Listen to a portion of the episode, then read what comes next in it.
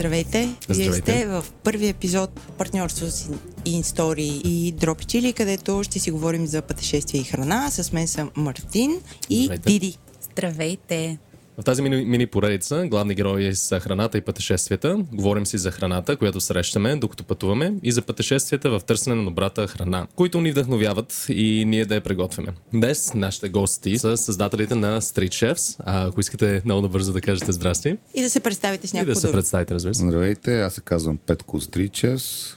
Много ми е приятно да сме тук и очаквам с нетърпение въпросите. Здравейте, аз съм Димитър, един от основателите на Street Chefs. Ще се радваме да разкажем някакви интересни неща. за вашите които пътешествия. Да. Аз искам да кажа, че ние се намираме в една от караваните на Chefs на улица Лабин и за мен беше страшна изненада. В самата каравана вътре, освен там, откъдето ни дават супер яките бургери, в другата е половина има едни супер дълги дивани, една огромна маса и е много готина обстановката. Един кръстос между ретро-космически Да. кораб, може би и отзад зад нас подводница, където виждаме самия процес, разбира се, на подготвяне на храна. Преди да влеземе в малко по-лични въпроси за вас, за въобще историята ви, за пътуванията ви, за всичко, за което ще говорим, да започнем най-базово с хората, които не знаят за Chefs. Просто защото все пак ще има такива Да. слушатели от чужбина, хора от други части на България, които може би не са идвали да ядат. Тук може много набързо да, да ни разкажете за Street Chefs. А, Първият гурме бургер ресторант в България, който е в Караван. Какво друго?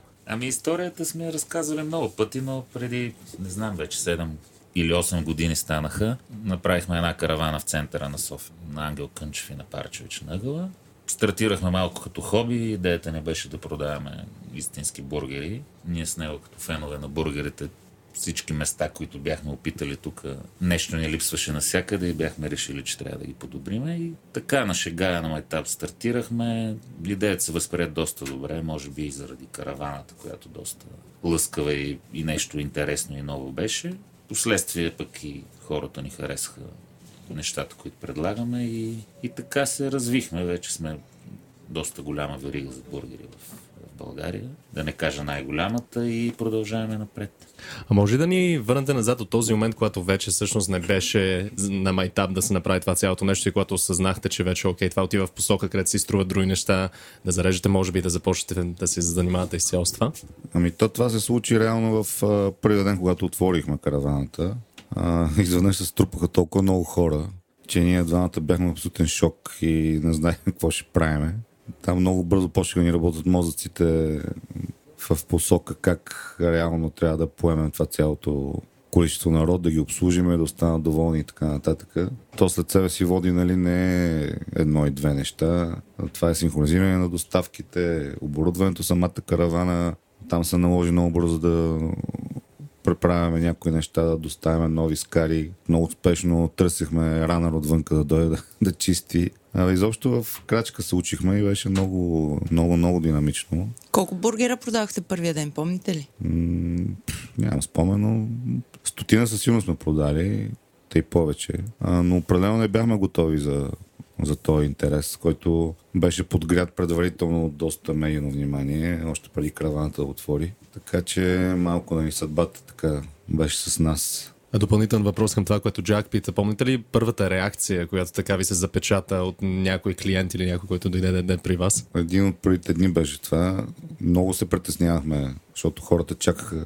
Ние ходихме с него и брояхме по бележките, гледахме времето, кога е издадена на бележката от касата и времето, кога си получава бургера. Засичахме, гледахме как отиват някой към 20 минути, към 25 минути.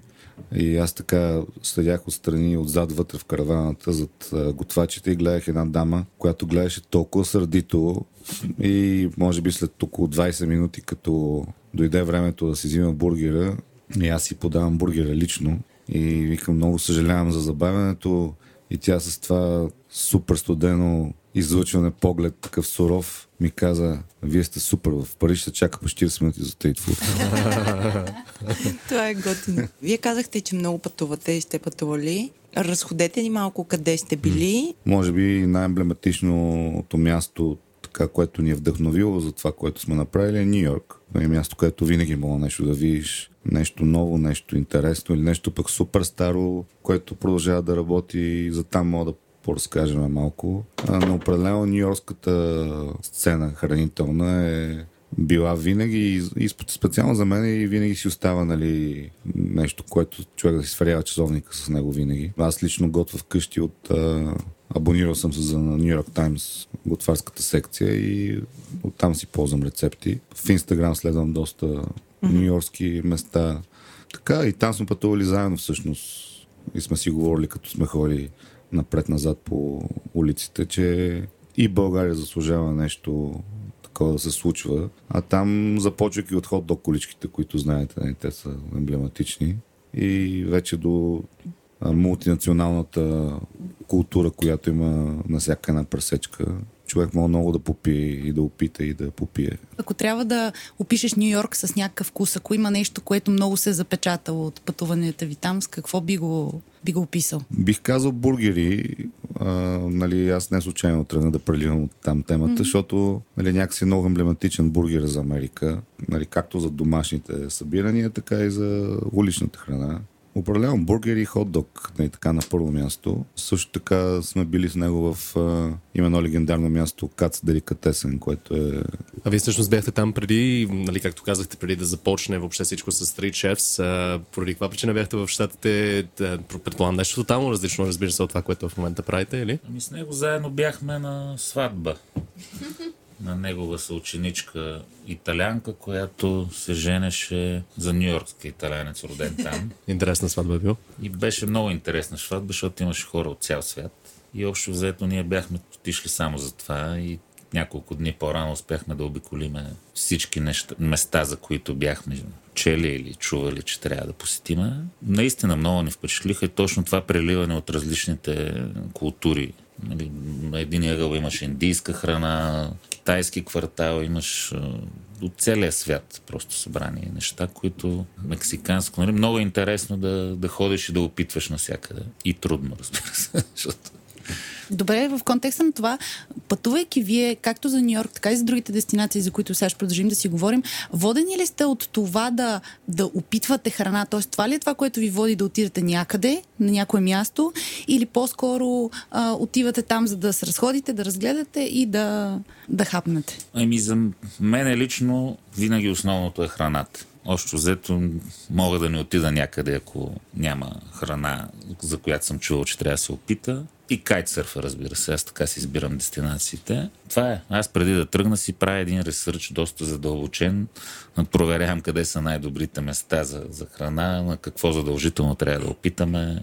Защото ти отидеш за няколко дни, нали, не можеш всичко да свършиш. Но много ми е важно. Първо, къде ще хапна, къде ще пием по вино и после забележителностите. Ние в пилотния епизод се заприказвахме а, помежду си за това на нас какви са ни топ нещата, които mm. правим, когато ходим, пътуваме някъде.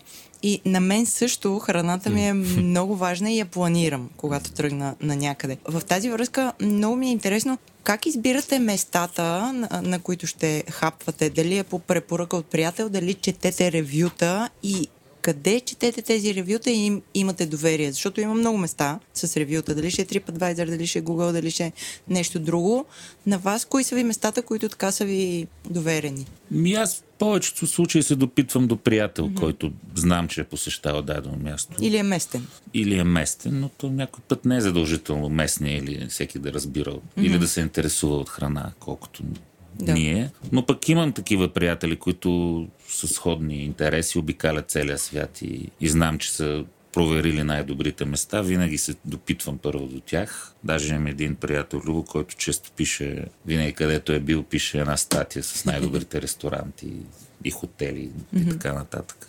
Обикновено той ми изпраща готов материал, но гледам и гайдове. Е, сега отивам, например, в Севилия точно за един такъв голям фестивал, където ще има много храна. И си изгледах няколко гайда и видях задължителните места, които трябва да, да посетя и дали трябва да запазиш. Нали, това е информация да, важна, защото да. често отиваме на дъхане, че ще седнем някъде, той или няма места, или не запазват такива, или трябва да знаеш кога отиват, защото не работят. Да. Нали, това е нещо, което трябва да проверяваш. Аз пък съм малко на, на, на по друг полюс, да го кажем така. Аз обичам много да... Аз поне обожавам да хода пеша много. Ма, в смисъл, хода докато им крака, минавам по 15 по 20 км на ден. Като, като отида на някакъв чуждо място, защото така се усещам най- най-добре, че виждам а, местото отвътре, нали, по най-добрия начин, защото минаваш по всякакви улички, малки, запушени, връща се назад, потапяш се много в атмосферата и, и винаги се вода от правилото да, да гледам къде има местни хора, къде се хранят местните и много често избирам без да се доверявам предварително на някой като TripAdvisor, примерно. Go where the locals go, както се казва. Това никога не лъжи. Така, едно време ползвахме Lonely Planet, беше много популярно. И мина, минаха доста години и те дойдоха при нас и ни предложиха ни включат в а, една книга, издадоха с твърди корици Around the World in 80 Food Trucks. И ние сме вътре. Това е преди 2-3 години. Така че това отношение с гидовете, нали, сме се чувстваме като някаква, някакъв принос, едно сме дали и ние за тук специално за тази част на света. Мен ми е любопитно, защото аз се занимавам с нещо, което няма нищо общо с храна. Се занимавам се с документални филми и затова като цяло визуалното винаги е това, което е най-грабващо. И специално за ресторанти, когато пътувам до малко по-далечни дестинации, да кажем, това, което ме грабва най-ново за един ресторант, не е даже самото меню, а атмосферата вътре, как изглежда, как изглеждат хората, които работят там, може би главният готвач и така нататък. При вас това играе ли въобще роля в местата, където отивате сияте, специално може би в по-екзотични дестинации, да кажем, визуално просто как изглежда цялото място и да кажете, окей, добре, тук ще дойдем просто защото изглежда Е, страхотно. Аз например. специално за мен атмосферата на едно място има много голямо значение, тъй като аз се храна бавно и обикновено като седна в някое, в някой ресторант, че прекарам доста време там. Нали, свързваме поне с няколко бутилки вино и нали, ако нещо, ако нещо куца с цялата схема, се чувствам все едно съм се предсакал. Той, то, такова се на целите ден е отишъл на кино, така че гледам нали, всичко да ми, е, да ми пасне. Нали, музиката, която свири и цялата атмосфера. Аз също ще да кажа, извинявам се, преди да, преди да отговориш, дали може всъщност да ни заведете в някои от тези места, където, нали, с, с думи, разбира се, да ни заведете в някои от тези места, които като атмосфера, като емоция най-много са ви впечатлили по време на пътуване. Не е задължително да е Нью Йорк. Да, Нещо, точно, което разбира много силно ви е впечатлило и като Където и да е по атмосфера. света, да. Най-силно бях впечатлен, когато за първ път открихте стритфуд маркетите, които ги има вече по целия свят. И за първ път попаднах в, на такъв в Мадрид преди, не знам, може би десетина години. Меркадо де Сан Мигел се казва в центъра на Мадрид. И бях много впечатлен. В смисъл, имаше една страхотна атмосфера в една стара сграда, стъклена с ковано желязо, цялата направена. Някакъв стар пазар, най-вероятно. И имаше огромно количество щандове, които предлагаха всякаква храна. От бургери до стриди, много, много морска храна. Имаше штанд, който предлагаш само чушки падрон пържени, което аз там изядох три О, порции, може би. Да. И най-интересно беше, влизаш на, отиваш на, имаше няколко штанда за вино, взимаш си от някъде една чаша и обикаляш и навсякъде ти сипват в нея, докато можеш. И, и после много почнах да ходя по такива пазари и съм обиколил доста от тях по света. Другия мой любим е в Лисабон. О, 100% да. Това точно сега да кажа. Меркадо ди Рибейра. Бил съм и във Франция в такива и, и, и наистина начина по който там в Лисабон имаш мисля, че 5 или 6 а, Мишлен готвача, които имат присъствие там с, с, с, стрит фуд. Там мога да опиташ всякакви неща и атмосферата е много приятна. Наистина. Там имаше музика и някакво събитие винаги се случва. Много сме искали и ние тук да си имаме подобно място. Даже инициирахме. Даже инициирахме едно такова нещо в в халите, но, но не се получи. Не по наша вина. Надяваме се да се случи, защото навсякъде по света това е място, което събира хора и знаят храната и виното и музиката събират хората Да. и, и се получава много добре. Иначе сме обиколили много други различни неща. Аз съм бил и в Штатите, в Портланд ходих една година специално в Орегон, където се смята, че има най-много фуд тръкове. М, Отидох, разгледах ги, не се впечатлих, защото те бяха едни такива колички малко с посредствена храна, но има случаи, когато се разочароваш пък от, от местата. Аз така най- най- най-прясно да го кажем, така като кулинарно пътешествие ми е Израел, Телавив, което връщайки се към вашия въпрос от преди а, малко, дали храната може да е цел на пътуване, да, определено бих казал, че тъй, Близки изток. За съжаление, там регион е малко по-трудно достъпен, нали? но Тел Авив е пък за сметка на това доста лесно да се стигне до там. Това е едно място, където човек се служа да отиде само за, заради храната и климата винаги е супер. Но да, там така изобилства от от вкуса, дори те се носят във въздуха ти аромати от всеки ъгъл, защото готвят с много подправки, нали, по много така обилно подправени манджи и е много вълнуващо приключение кулинарно. Има ли някое ястие от там, което така много силно се запечатал в, в главата ти от това пътешествие? Бих казал даже ходя често там, защото няколко пъти съм ходил специално е така за, за свободно време, нищо mm. повече от това. И да, определено примерно, шакшука се mm-hmm. готви на всеки ъгъл, макар че тя е мароканско да. ядене, но там са го приели като национално ястие и във всякакви вариации. То е, нали, винаги е много вкусно. Кебапа техния, нали, както го готвят там, иерусалимски стил, нали, те му казват. Всичко, то е в смисъл от, от, хумуса, като се почне до, mm. до готвенето. И всичко е взривява вкус в устата. Няма, няма празно. И освен това се оказа, че правя страхотно вино, нали, което е някакси идва изнавиделица малко, защото може би го изпускаме в винения спектър, това тяхното. Така черешката на тортата. Да на хубавата кулинария. Но това е такава една дестинация, която спокойно може да бъде наречена кулинарна дестинация.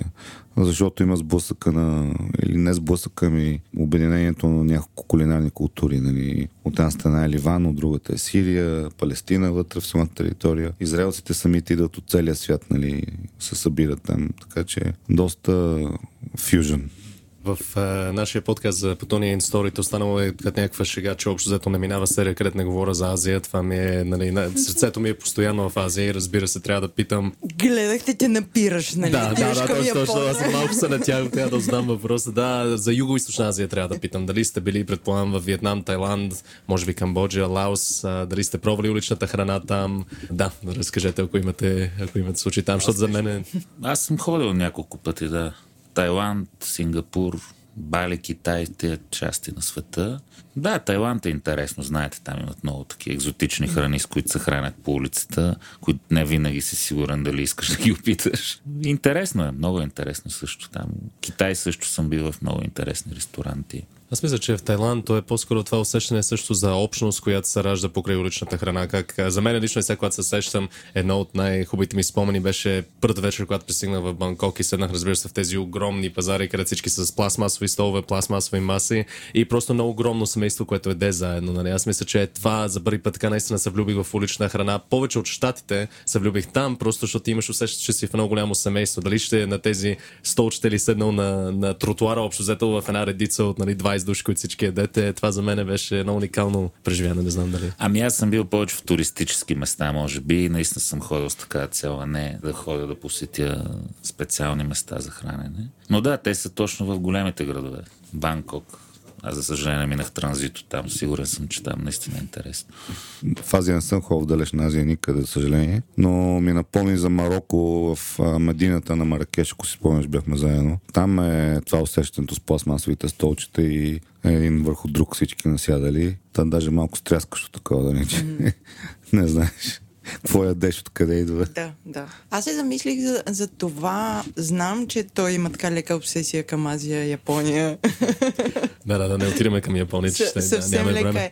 А, обаче, е, нали, оттам идва целият, целият негов интерес храна и всичко друго. На мен пък ми интересна ми е Азия като традиции, като хора и такива неща, но храната, азиатската кухня не ме привлича чак толкова много.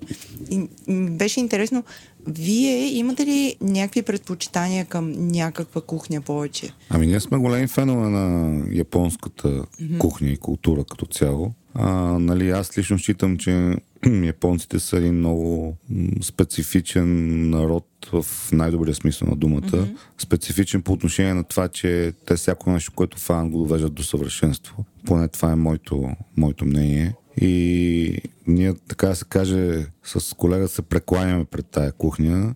Даже сега скоро бяхме в а, Дюселдорф и попаднахме в Литл Токио, за което аз бях чувал, само не бях влизал никога вътре в квартала. То така направо си не пренесе в а, голямото Токио и беше много хубаво преживяване. Там обикаляхме, даже видяхме едно ресторанче с барбекю японско вътре.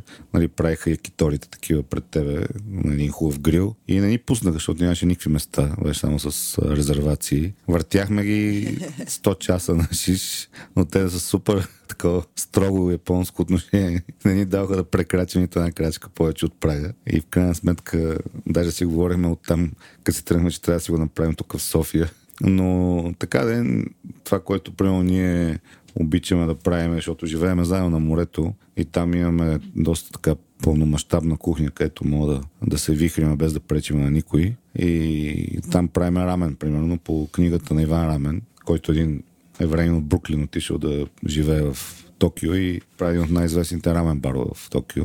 И ние по неговата книга готвим рамен, който отнема между 2 и 3 дена. Та, това по отношение на азиатската храна, нали, специално към Япония, така има особено отношение към цялата култура за хранене. Нали, гледали сме и филмчета там на Жиро, Суши. Да, да. Разбира се. За съжаление, още не сме били там. Но аз планирам, още от сега съм започнал, мисля, някъде в края на годината да си направя един трип до Япония и да ги видим на живо тия работи, защото съм чувал много наистина хубави неща. Аз това, което всъщност Жак ти се смееш, ама аз винаги се сещам нещо ново да кажа за Япония. Това, което всъщност за, мен е извън самия, самата вкус на храната, разбира се, и етикета около всичко. Това, което никога няма да забравя. Първи ден, когато отидох там, бях изключително изморен и сядам, разбира се, да ям рамен, а, както всеки нали, турист в преди часове в Токио. И ставам от маста в едно просто малко в центъра на Шибуя рамен а, заведение. И това, което от там нататък осъзнах, че всеки ресторант го правят, не само този, защото е туристически, няма значение къде си, е, че в момента, когато ти станеш да излезеш от ресторанта, абсолютно всеки, дали са сервитьорите, дали ще е главният готвач, излизат и се подкланят и ти, и ти благодарят за това, че си посетил тяхното място. И е, това е смисъл, то е, то е нещо, където първия ден, аз защото казвам, бях много изморен и това много така ме събуди, когато всички е в унисон, нали ми благодаря, че съм ял там. Но в един момент нататък това е просто нещо, което приемеш за даденост, а то е всъщност нещо изключително красиво, че ти не мога да стъпиш в един ресторант без всички ти благодарят, че си избрал точно техния ресторант, където и да си. Така че много, много ви го препоръчвам, разбира се, както цял свят, нали, предполагам, препоръчва своя в Япония, но да, да, това си е, това си е друг свят. Такова сливане между културата и храната много, по много интересен начин. 100% да, да. да. А не, аз, аз това също, което ще да кажа е, че относно, относно атмосферата, която вие много набързо да се върнем нали, назад тук, където сме в момента, разбира се, в, в Стричевс, в София, тук на Лабин. Кои са тези неща, които вие сте научили в чужбина, които сте искали да, да допренесете тук и по някакъв начин може би да промените менталитета около тези неща в България? Тая тема е доста дълга и болезнена, като кажем промен, да и какво искате да промените. Това, което ние искаме силно да променим беше вида на уличната кухня. Тоест ние направихме нещо, което е отворено, което се вижда от 100 км, кой готви, какво готви. Въведохме до това да се готви с ръкавици, пък им купихме черни ръкавици да изглежда по-хипстърско тогава, нали, защото така решихме като стартираме да има някакъв някаква запазена марка. Нали, готвачите бяха облечени с хубави престилки, с такива доста скъпи престилки в интерес на истината. И цялото това отношение към детайла, към, към маркетинга на храната, опаковката самата, която направихме, си я направихме абсолютно сами и ни е коствало това някакви дълги вечери да се яхме в офиса и рязахме с едни ножички как да стане най-добре, за да поръчаме така штанца нали, за, за опаковката. После естествено много хора почва го копират това на, на готово, което пък на нас ни върна обратно това чувство приятно, че явно нещо сме свършили за, за тая сцена. Та, ако ме питате какво сме искали да донесем, аз лично смятам, че ние се опитаме да донесем маркетинга тук. нали, Как трябва да изглежда, как трябва да се продава и това смятаме, че е доста важно. Като хора, които обитаваме този град София, има ли нещо, което и липсва на софийската кулинарна сцена, което сме виждали някъде, а според вас има как да се развие тук, обаче го няма още? Страшно много неща, според мен, липсват. Свидетели сме на много проби. Нали?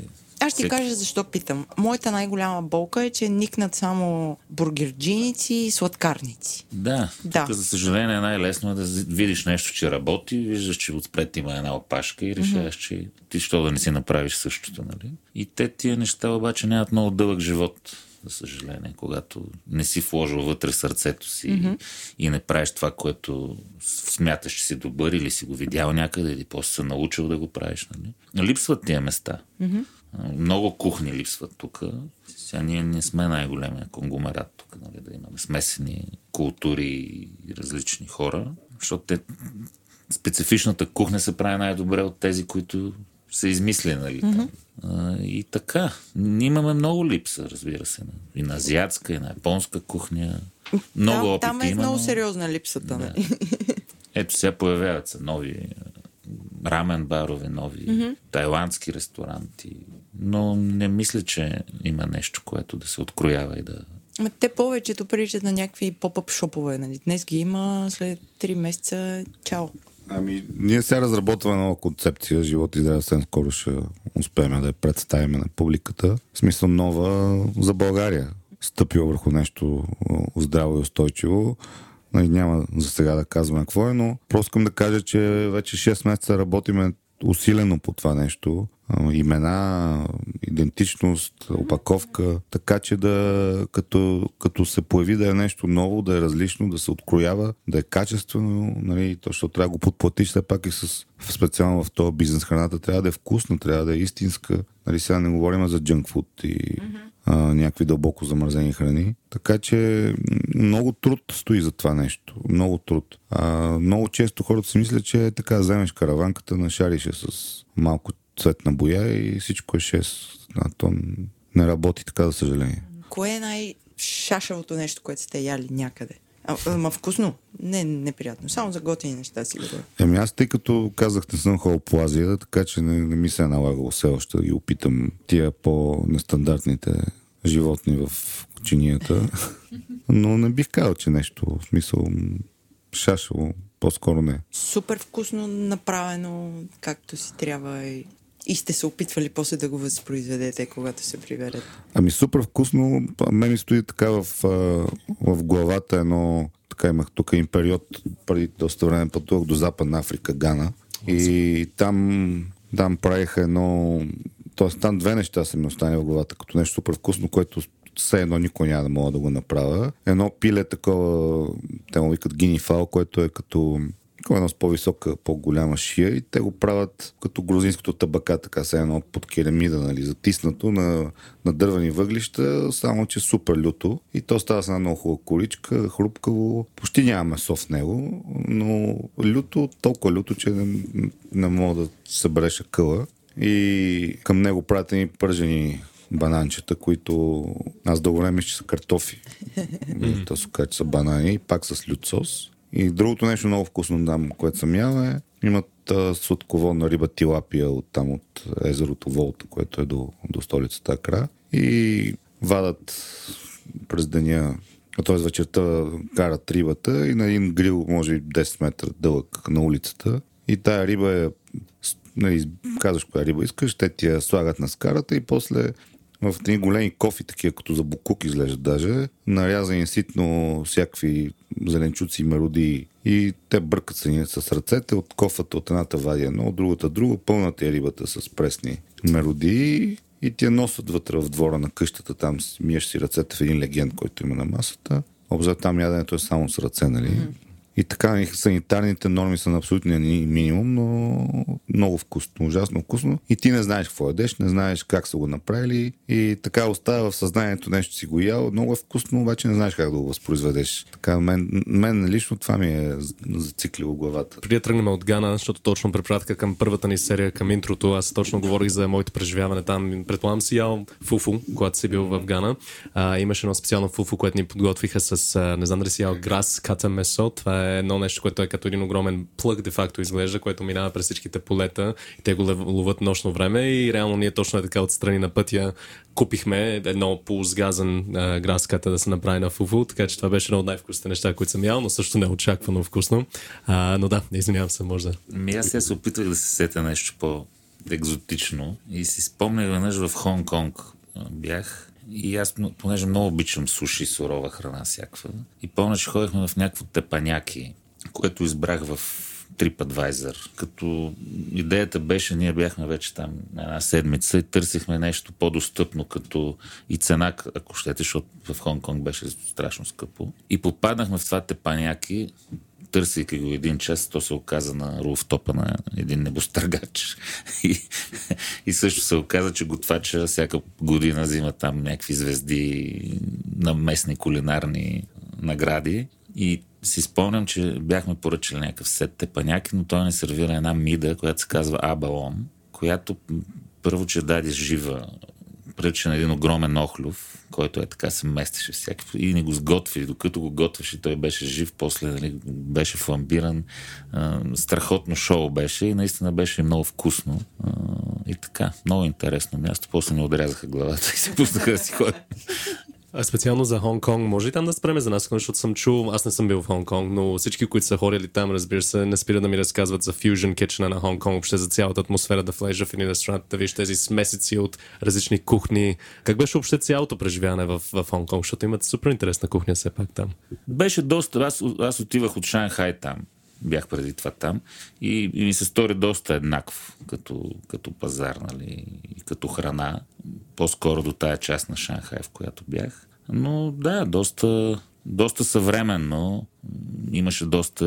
Аз обиколих и няколко ресторанта с Мишлен звезда.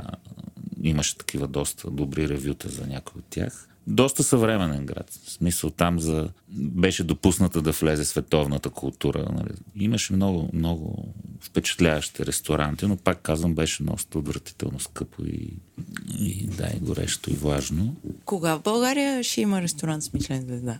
Никога. Любимия ни въпрос. Да, любимия ни въпрос. Защо никога?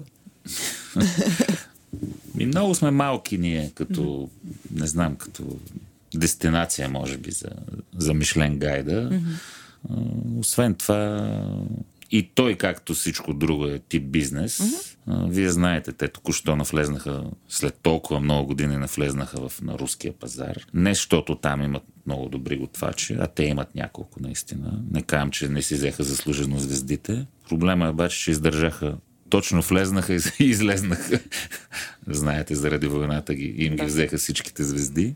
Нямаме, нямаме според мен, не сме този пазар, който mm-hmm. те търсят по-скоро, пък и, и трябва повече да се постараем. Нали? Най-малкото ние дори да не получим Мишлен звезда, може да, да правим нещо, което се доближава максимално. Имаме още какво да направим, за да се подобри сервис. Аз мисля, че трябва да израсне самата кулинарна сцена, а, защото моите спомени, примерно от Будапешта при 7-8 години беше, че а, масово имаше ресторанчета и, и барчета в Будапешта, които бяха с лепенки на витрините или Мишлен гит или Хенеси гит, това, което тук го нямаме. Тоест от някъде трябва да се почне. Значи те трябва да те препознаят първо като някаква кулинарна дестинация, mm-hmm. за да почнат да наблюдават и евентуално, след като мине известно време, те няма да дадат, да дадат тук и спорадично дадат една звезда на ресторанта Еди кой си в Еди кой си село. Защото има сега два такива случаи, които идват с такива заявки. Mm-hmm. Доколкото знам едното там някъде по, по Шуменския край, а, другия тук сега това в Северо-Западна България, много че... Да. да. Но аз не вярвам, че те ще дойдат и ще на един човек а, в едно където и било това заведение, ще дадат просто на звезда. Както каза Димитър, те Москва я гледаха от известно време, дойдоха и даваха на куп, примерно, не знам колко раздаваха, там, общо 17-18 звезди сигурно. Това, което иска да кажа за Будапеща, че тогава бяха само в гида на Мишелин, минаха години, сега Будапеща си има вече Мишлен ресторанти. Но тяхната кулинарна сцена е в, а, на светлини години пред нашата им, преди като съвкупност. Нали, аз не мога да сета в момента един ресторант в София да влезеш да има сумелие като хората. Mm-hmm. Имаме много занижени изисквания към самите себе си. Имам пред като тези, които правим този бизнес. Mm-hmm. И, и така няма да стане. Трябва малко авторство, трябва малко отношение, обучение на персонала. Нали, в това отношение е пълна катастрофа нали, с сервиза. Добре, понеже ние обичаме да даваме добрите примери, имате ли любимо място в София, където ви обичате да ядете? Ми, мен много ме затруднява този въпрос, честно. И по-скоро бих се въздържал. Моето наблюдение, често го задаваме този въпрос, наистина е, че хората във вашия бранш, с които говорим по, по тази тема, масово се затрудняват да дадат място. Може би и ние вътре като хора от кухнята, пък и хора, които имат интерес към храната и въобще ние като хоби един вид. Имаме малко по-завишени mm-hmm. претенции, Да. което, което може би не прави много места лоши, но малко сме по-критични, може би. Но ние ежедневно имаме този проблем с него и като стане 12 часа и почваме голямото чудене къде да отидем да ядеме. На морето ни е лесно, там най-често никъде не ходим, си готвим вкъщи. И вечеря и обяд. Тук сме фенове, ако се появи някакъв нов стрит фуд, да отидем да го пробваме. Mm-hmm. Е така на крак, като е хубаво времето навънка. А, даже и сега ходихме да пробваме едни дюнери преди да се видим с вас. Кои дюнери? Кажете и ако са добри. Пастър шеф. Дюнер, дюнер стък. Ага. Окей.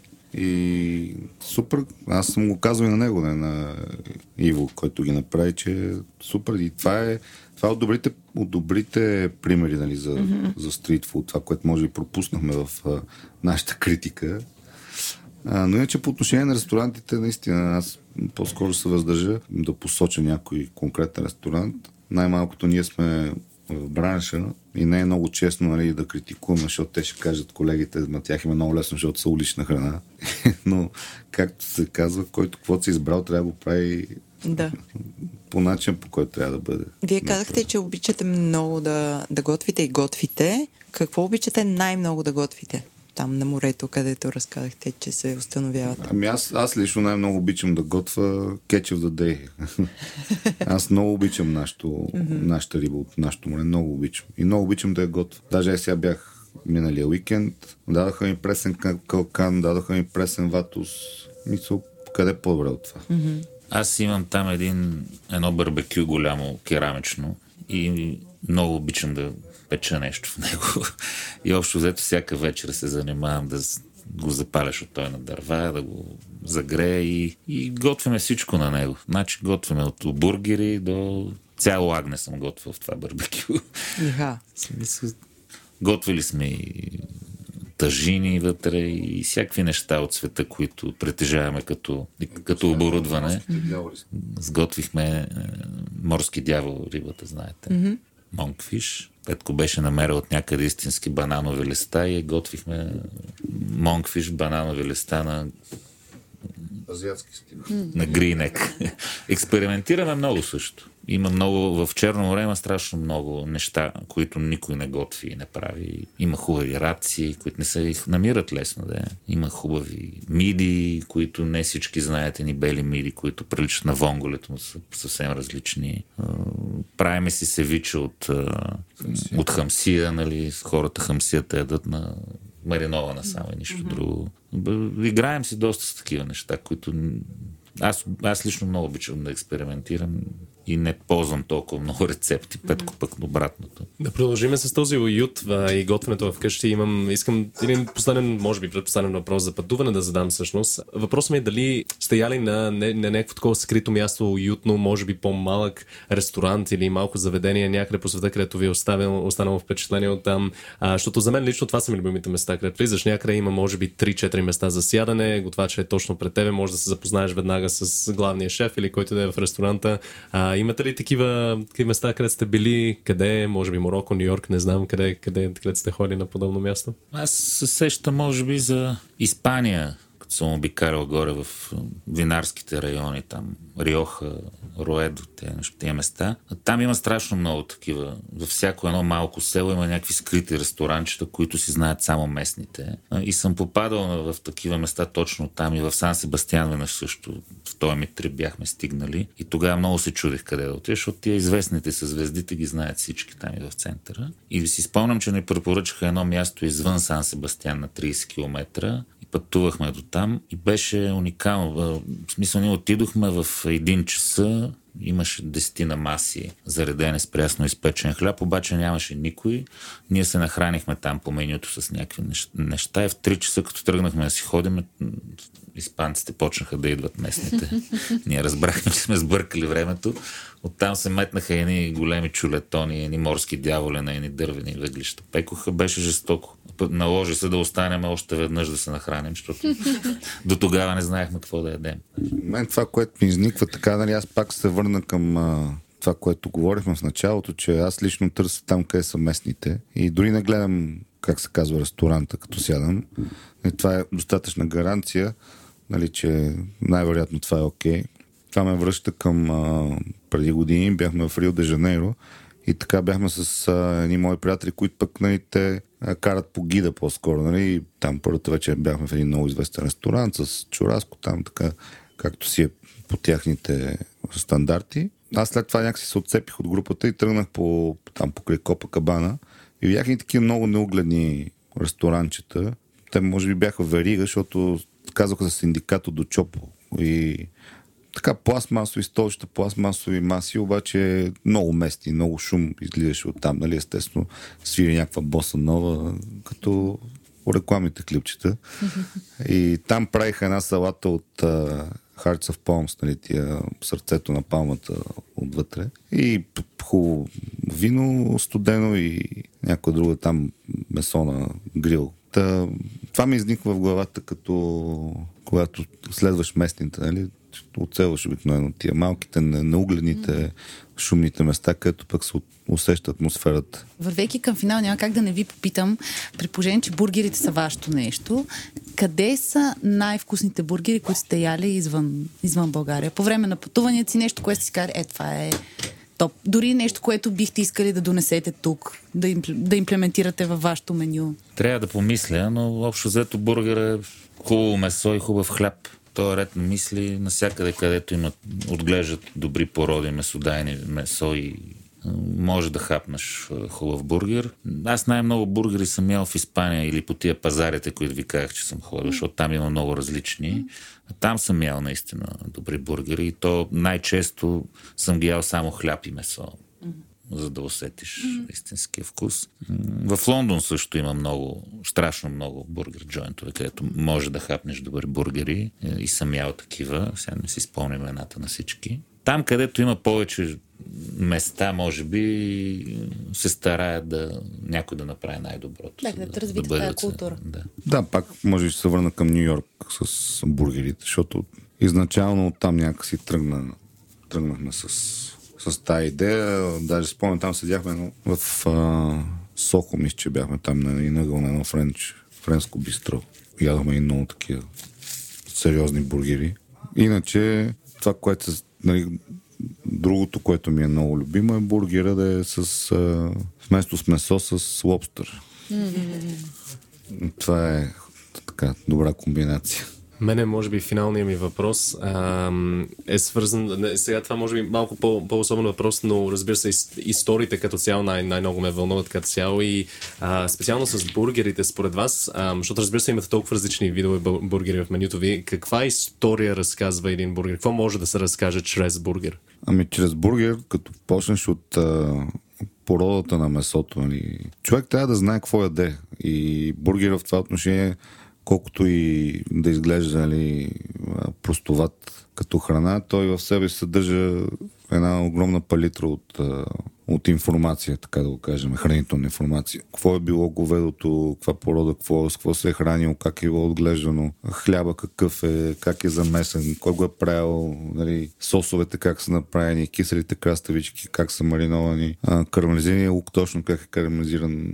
Има доста процеси, и то така да се каже от а, сериозната кухня, които оформят един качествен и хубав бургер. И това, ако е някому интересно, ние винаги се опитваме да го разкажем. И така и по-старите, по-опитните готвачи в началото поне им обръщахме много внимание. Те знаят всичко.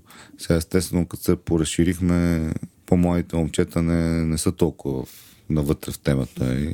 Но така, поне в началото го бяхме издигнали в в култ това цялото нещо, цялата история на бургера. Сега, ако много ви е интересно каква е историята на нашите бургери, правиме съвместно с HRC Академията. Стартираме сега от май месец, мисля, че беше. Края на май един такъв курс за, за стритфуд. Mm-hmm. Той е такъв бърз едноседмичен курс, но ще е доста интересно да, който има интерес в тази област да се запише. Ние бяхме при тях на гости преди две-три седмици и беше много интересно. Така че със сигурност ще е интересно на нашите слушатели някой, ако иска да иде. Аз мисля, че добре ни разходихте по света. Ти, Марта, имаш ли други въпроси? Не, мисля, че това не. да, да, я сте така добра да сводка. Не, мисля, че... Не. Благодарим ви много, че Благодарим. ни приехте във вашата каравана и до скоро.